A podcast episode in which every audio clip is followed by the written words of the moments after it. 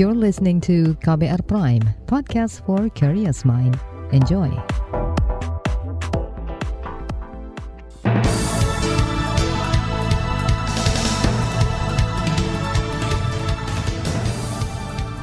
Selamat pagi saudara, senang sekali kami bisa menjumpai Anda kembali melalui program Buletin Pagi edisi Jumat 23 September 2022. Bersama saya Naomi Liandra. Sejumlah informasi pilihan telah kami siapkan. Di antaranya, publik tolak kepres tim penyelesaian non-yudisial pelanggaran HAM berat masa lalu. KPK tetapkan seorang hakim agung tersangka penerima suap. DPR Papua bentuk pansus Mimika dan MAPI. Dan inilah Buletin Pagi selengkapnya. Terbaru di Buletin Pagi. Presiden Joko Widodo mengeluarkan keputusan Presiden tentang pembentukan tim penyelesaian non-yudisial pelanggaran HAM berat masa lalu. Keputusan Presiden itu sekaligus meresmikan pembentukan tim pelaksana penyelesaian non-yudisial pelanggaran HAM. Jokowi menunjuk bekas diplomat RI Makarem Wibisono sebagai ketua tim. Tim pelaksana PPHAM beranggotakan Ifdal Kasim, Suparman Marzuki, Apollo Safanpo, Mustafa Abu Bakar, Har Kristuti Hakriswono, As'ad Said Ali, Kiki Syahnakri, Zainal Arifin Mukhtar, Ahmad Muzaki, Komarudin Hidayat, dan Rahayu. Sementara Menko Polhukam, Menko PMK, Menkumham, Mensos, dan Kepala Staf Kepresidenan menjadi pengarah tim PPHAM ini. Tim PPHAM nantinya akan bertugas mengungkap dan menganalisis pelanggaran HAM berat masa lalu berdasarkan data dan rekomendasi Komnas HAM. Pembentukan tim penyelesaian kasus pelanggaran HAM secara non-yudisial menuai penolakan berbagai pihak, di antaranya dari Suciwati, istri aktivis pegiat HAM Munir Said Talib. Suci mengatakan penyelesaian kasus pelanggaran HAM secara non-yudisial atau di luar pengadilan tidak bisa memenuhi hak korban maupun keluarga korban ini bukan cara yang kita sepakati, tidak seperti ini jalannya. Jelas-jelas kok dia melanggar Undang-Undang Nomor 26 itu. Ya, ini kan kayak menyuap ya, mau menyuap korban yang kebanyakan sekarang kan keluarga korban banyak yang memang sudah tua, sakit-sakitan, butuh uang. Bagaimana mereka dipecah belah satu itu. Itu cara-cara modus-modus yang kita jelas melihatnya dan kita akan terus mengatakan bahwa tidak seperti itu kalau mau menyelesaikan kasus pelanggaran HAM berat gitu loh. Istri aktivis HAM Munir Said Talib Suciwati juga meragukan tim bentukan presiden itu bisa menyelesaikan tugasnya. Apalagi beberapa dari anggota tim justru orang yang diduga bermasalah dalam kasus pelanggaran HAM berat. Suciwati meminta pemerintah menyelesaikan kasus pelanggaran HAM berat secara yudisial atau lewat pengadilan HAM. Kritikan juga datang dari DPR. Anggota Komisi DPR Bidang Hukum Nasir Jamil menyebut pembentukan tim penyelesaian kasus pelanggaran HAM lewat jalur non-yudisial memperlihatkan pemerintah tidak serius memenuhi hak asasi masyarakat kalau alasan sulit menemukan bukti, sulit mendapatkan saksi, itu menunjukkan bahwa negara lemah, negara dengan perangkatnya tidak mampu untuk memenuhi itu semuanya. Padahal negara punya semuanya. Oleh karena itu ketika misalnya negara ini tidak sungguh-sungguh untuk menyelesaikannya secara yudisial, maka negara itu lemah dan negara yang dalam pandangan saya belum mampu membela hak-hak asasi manusia warga negaranya.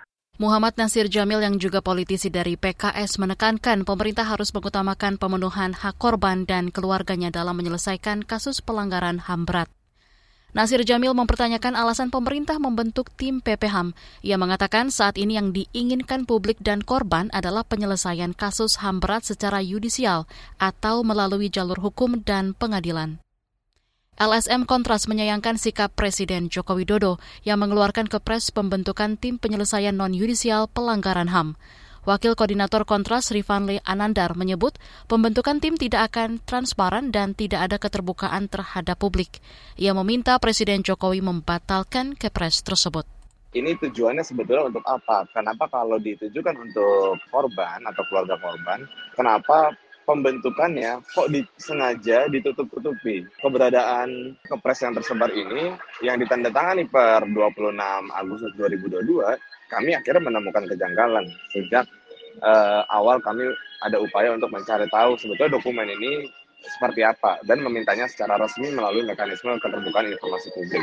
Wakil Koordinator Kontras Rifanle Anandar juga mengkritisi salah seorang anggota tim PPHAM, Kiki Syah Nakri.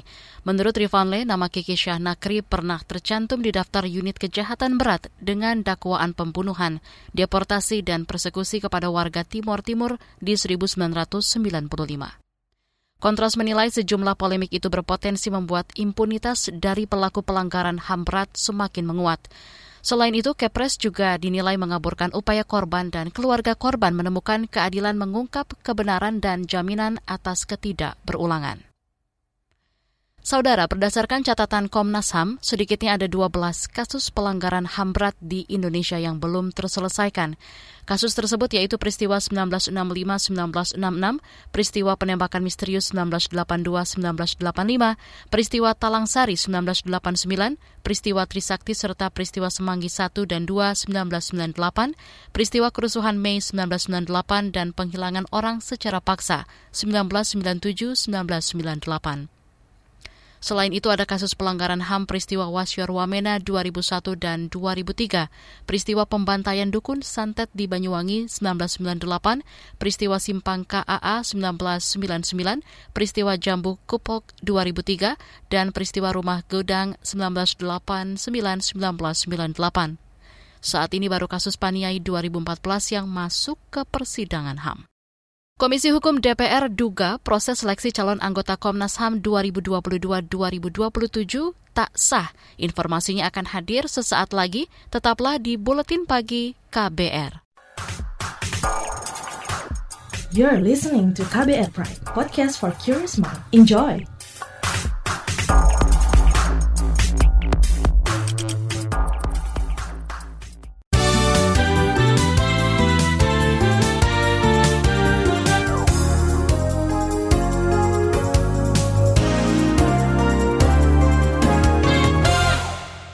Anda sedang mendengarkan Buletin Pagi KBR. Komisi Pemberantasan Korupsi KPK menetapkan Sudrajat Dimyati, seorang hakim agung di Mahkamah Agung sebagai tersangka penerima suap. Ketua KPK Firly Bahuri mengatakan Dimyati menjadi tersangka dalam kasus suap dugaan suap penanganan perkara di Mahkamah Agung.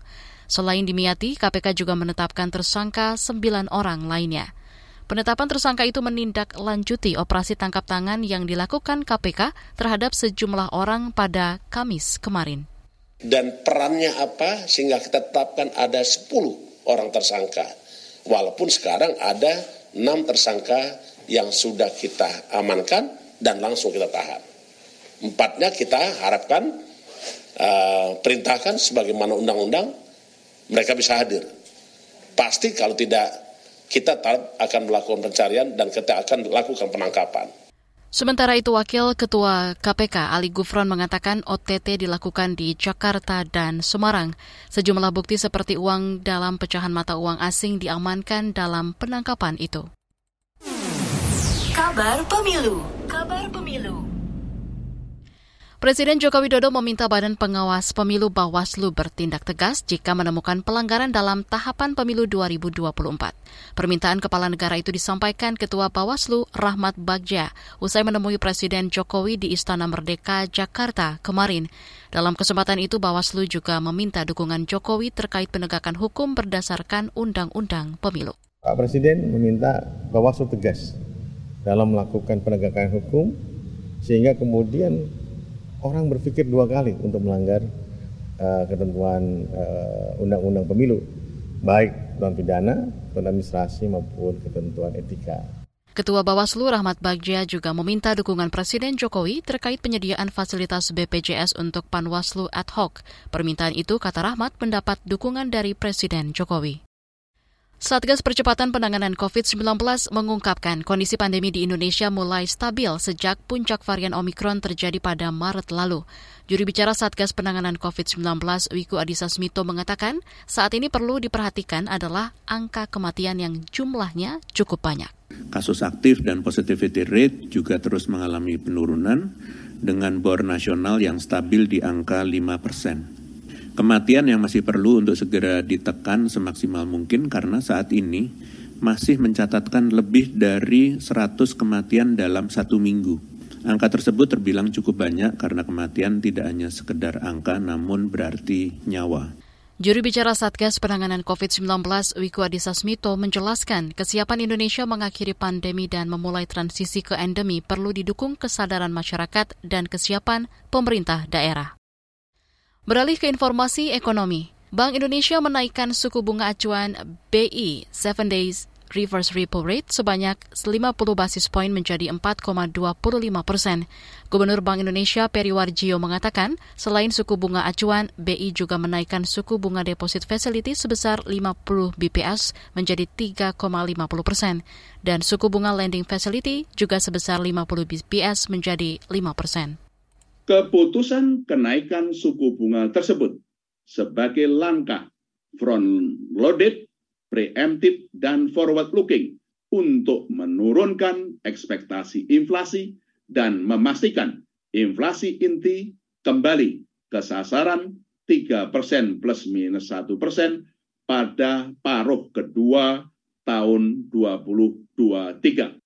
Gubernur Bank Indonesia Periwarjio menjelaskan kenaikan suku bunga itu juga untuk memperkuat kebijakan stabilisasi nilai tukar rupiah yang terimbas ketidakpastian pasar keuangan global dan kuatnya peningkatan permintaan ekonomi domestik. Bank Indonesia juga terus memperkuat operasi moneter lewat kenaikan struktur suku bunga di pasar uang. Kita ke berita mancanegara. Aparat keamanan Rusia menangkap lebih dari 1.300 warga di seluruh negara itu yang menggelar demonstrasi menentang perintah wajib militer di tengah perang dengan Ukraina. Dikutip dari CNN, demonstran terbanyak ditangkap di Moskow dan St. Petersburg. Menteri Pertahanan Rusia Sergei Shoigu menyatakan target wajib militer kali ini adalah warga yang telah memiliki kemampuan militer. Rusia disebut akan merekrut 300 ribu tentara cadangan dalam wajib militer ini. Sebanyak 17 orang tewas dalam protes yang berlangsung enam hari berturut-turut di Iran.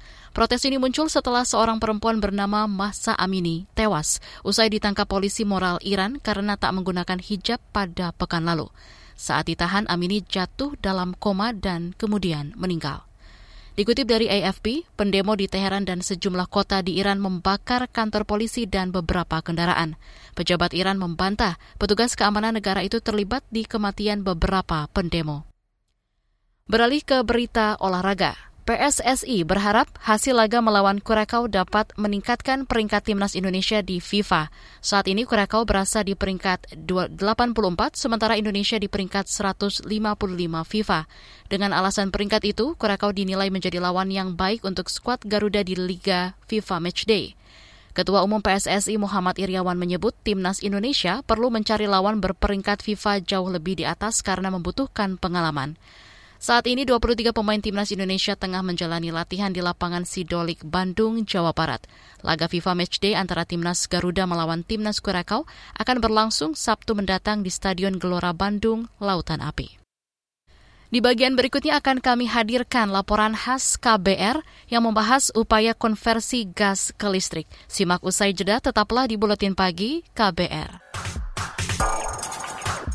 You're listening to KBR Pride, podcast for curious mind. Enjoy!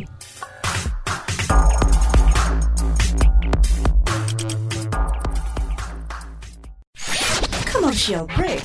Commercial break. Sepasang kekasih yang terpaut usia hingga 61 tahun di Subang. Ini bukan hal baru. Jawa Tengah, angka pernikahan dini juga Kawin anak terus terjadi, sering kali menjadi viral bahkan jadi bahan guyonan dalam kemasan berita yang sensasional. Seorang gadis berusia 18 tahun. Seolah ini bukan masalah. Tapi, bagaimana rasanya kawin ketika masih di usia anak? Ya, gimana sih perasaan saya tuh sebenarnya hancur waktu itu. Hancur. Bisa naik sekolah Ya, pengen banget sekolah lihat orang. Saya ajak kamu mendengar langsung suara mereka yang dikawinkan di usia anak ibu sama bapak tetap paksa untuk menikah, saya tidak bisa memenuhi impian bapak ibu. Saya Malika, ini adalah Disclose, serial podcast investigasi dari KBR. Yang penting saya mau ningkain cita-cita Disclose, dipaksa kawin. Bisa disimak di KBR Prime, Spotify, dan aplikasi mendengarkan podcast lainnya.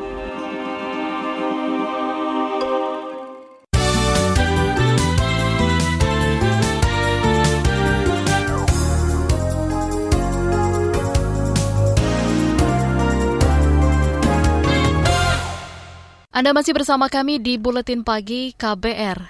Pemerintah berupaya mengendalikan lonjakan anggaran subsidi gas LPG 3 kg untuk menghemat keuangan negara. Salah satu upaya pemerintah adalah dengan konversi kompor gas yang menggunakan LPG 3 kg ke kompor induksi. Konversi ini mulai diuji coba di sejumlah daerah. Selengkapnya simak laporan khas KBR disusun jurnalis Astri Septiani. Penggunaan gas LPG ukuran 3 kg pada tahun ini diprediksi mencapai 8 juta metrik ton yang dikonsumsi oleh sekitar 53 juta rumah tangga miskin di Indonesia. Jika dirupiahkan, besaran anggaran yang harus disediakan pemerintah untuk subsidi LPG mencapai hampir 127 triliun rupiah. Pemerintah terus berupaya menekan tingginya anggaran subsidi LPG 3 kg. Koordinator Harga Tenaga Listrik Direktorat Jenderal Ketenaga Listrikan Kemen ESDM, Ferry Triansyah mengatakan, salah satu caranya adalah dengan mempercepat konversi kompor gas yang menggunakan gas LPG 3 kg ke kompor induksi. Tapi di sisi nasional kita punya energi listrik yang cukup banyak. Oleh karena itu, harus ada yang mengantisipasi bagaimana energi untuk memasak itu bisa beralih dari gas ke listrik. Ini salah salah satu tujuan nasional adalah untuk meningkatkan ketahanan energi kita, lalu mengurangi energi berbasis impor. Ferry mengklaim migrasi dari kompor gas ke kompor listrik induksi akan menghemat keuangan negara serta ekonomi masyarakat. Menurutnya, penggunaan kompor induksi terbukti lebih hemat dibanding LPG.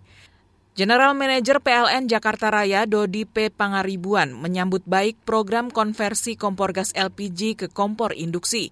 Menurutnya, kompor listrik induksi lebih banyak manfaatnya dibanding kompor gas LPG. Manfaatnya antara lain aman, mudah, praktis, dan hemat, baik bagi negara maupun konsumen.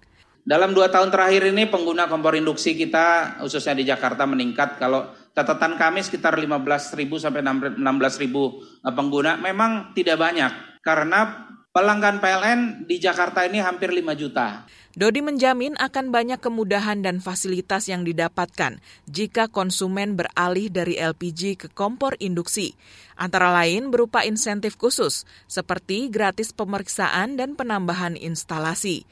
Selain itu, pelanggan juga tidak perlu khawatir listrik akan mati saat memasak, karena akan ada penambahan jalur khusus memasak hanya untuk kompor induksi. Pemerintah saat ini tengah menguji coba program konversi LPG 3 kg ke kompor listrik di tiga daerah. Direktur Jenderal Industri Logam, Mesin, Alat Transportasi dan Elektronika dari Kementerian Perindustrian, Taufik Bawazir mengatakan, uji coba tersebut nantinya masuk di dalam rencana tahap awal penggantian 300 ribu buah kompor listrik di tahun ini sekitar penggantian 15,3 juta. Jadi kalau secara plan itu tahun 2022 itu ada uji coba yang dilakukan oleh teman-teman PLN dan mungkin Kementerian SDM di tiga kota kalau tidak salah di Solo, di Denpasar sama ada di Sumatera kalau salah. Itu tahun 2022 kemampuan nasional kita bisa 300 ribu bis dan nanti begitu ada kepastian spek dan jenis daripada kompor induksinya itu berapa perusahaan yang existing yang memproduksi kompor listrik Taufik Bawasir menambahkan sejumlah perusahaan ditargetkan bisa memproduksi secara bertahap kompor listrik. Ia menyebut rencana produksi kompor listrik ditarget bertahap, yakni 5 juta unit kompor induksi di tahun 2023, 5 juta di tahun 2024, dan 5 juta di 2025. Taufik mengatakan dari sisi teknikal industri telah siap memproduksi. Saat ini industri hanya tinggal menunggu kepastian spek dan daya dari kompor listrik tersebut. Di lain pihak, ekonom dari Indef Abra Talatov meminta konversi kompor gas ke kompor listrik induksi dibarengi perbaikan kebijakan subsidi energi. Misalnya penerapan subsidi LPG secara tertutup. Dengan demikian, konversi kompor listrik akan sejalan dengan membenahi agar subsidi LPG tepat sasaran. Diberikan kebebasan masyarakat apakah ingin beralih ke kompor listrik atau mereka tetap ingin menggunakan LPG 3 kg bagi masyarakat miskin. Tetapi syaratnya kompor apa LPG 3 kg juga harus dipercepat. Reformasinya harus cepat dibuat mekanismenya tertutup atau targeted. Tidak bisa lagi secara terbuka. Kalau karena apa? Karena kalau kompor induksi ini jalan dibagikan gratis, itu kalau LPG-nya terbuka tetap masyarakat masih bisa beli. Tetap kuota LPG 3 kg masih tetap, tetap akan berpotensi jebol. Demikian laporan khas KBR disusun Astri Septiani. Saya Astri Yuwanasari. Informasi dari berbagai daerah akan hadir usai jeda. Tetaplah bersama Buletin Pagi KBR. You're listening to KBR Pride, podcast for curious mind. Enjoy!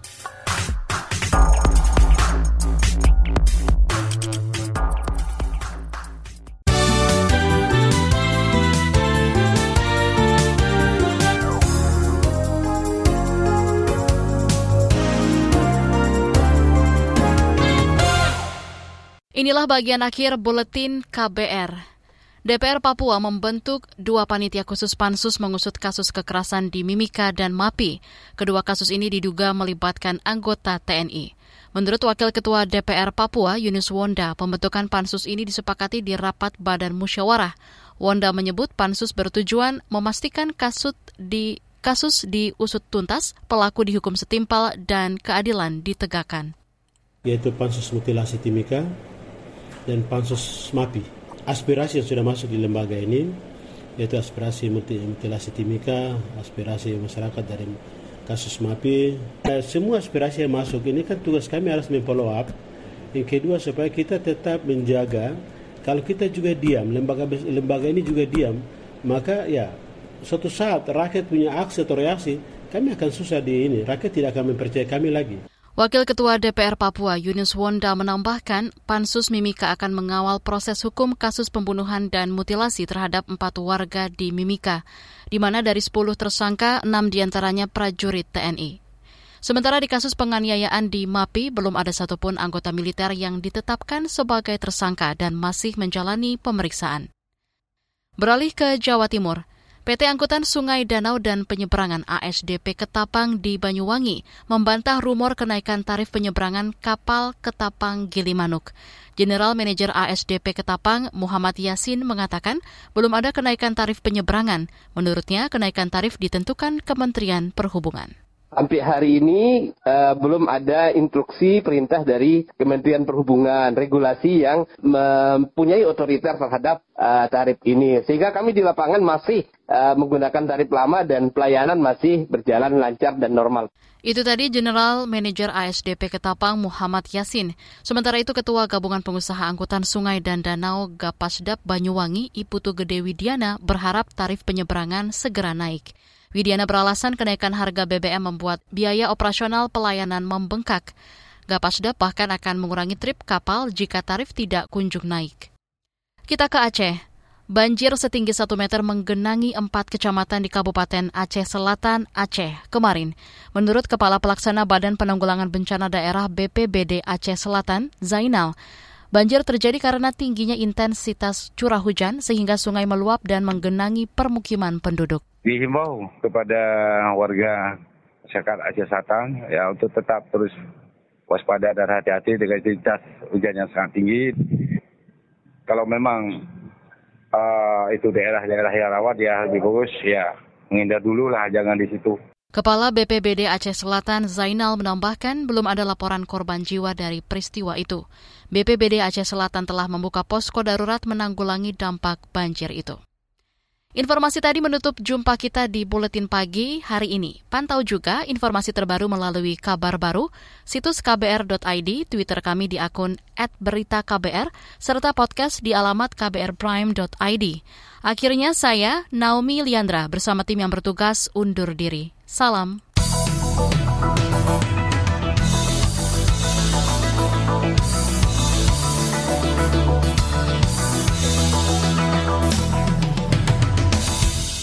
KBR Prime, cara asik mendengar berita. KBR Prime, podcast for curious mind.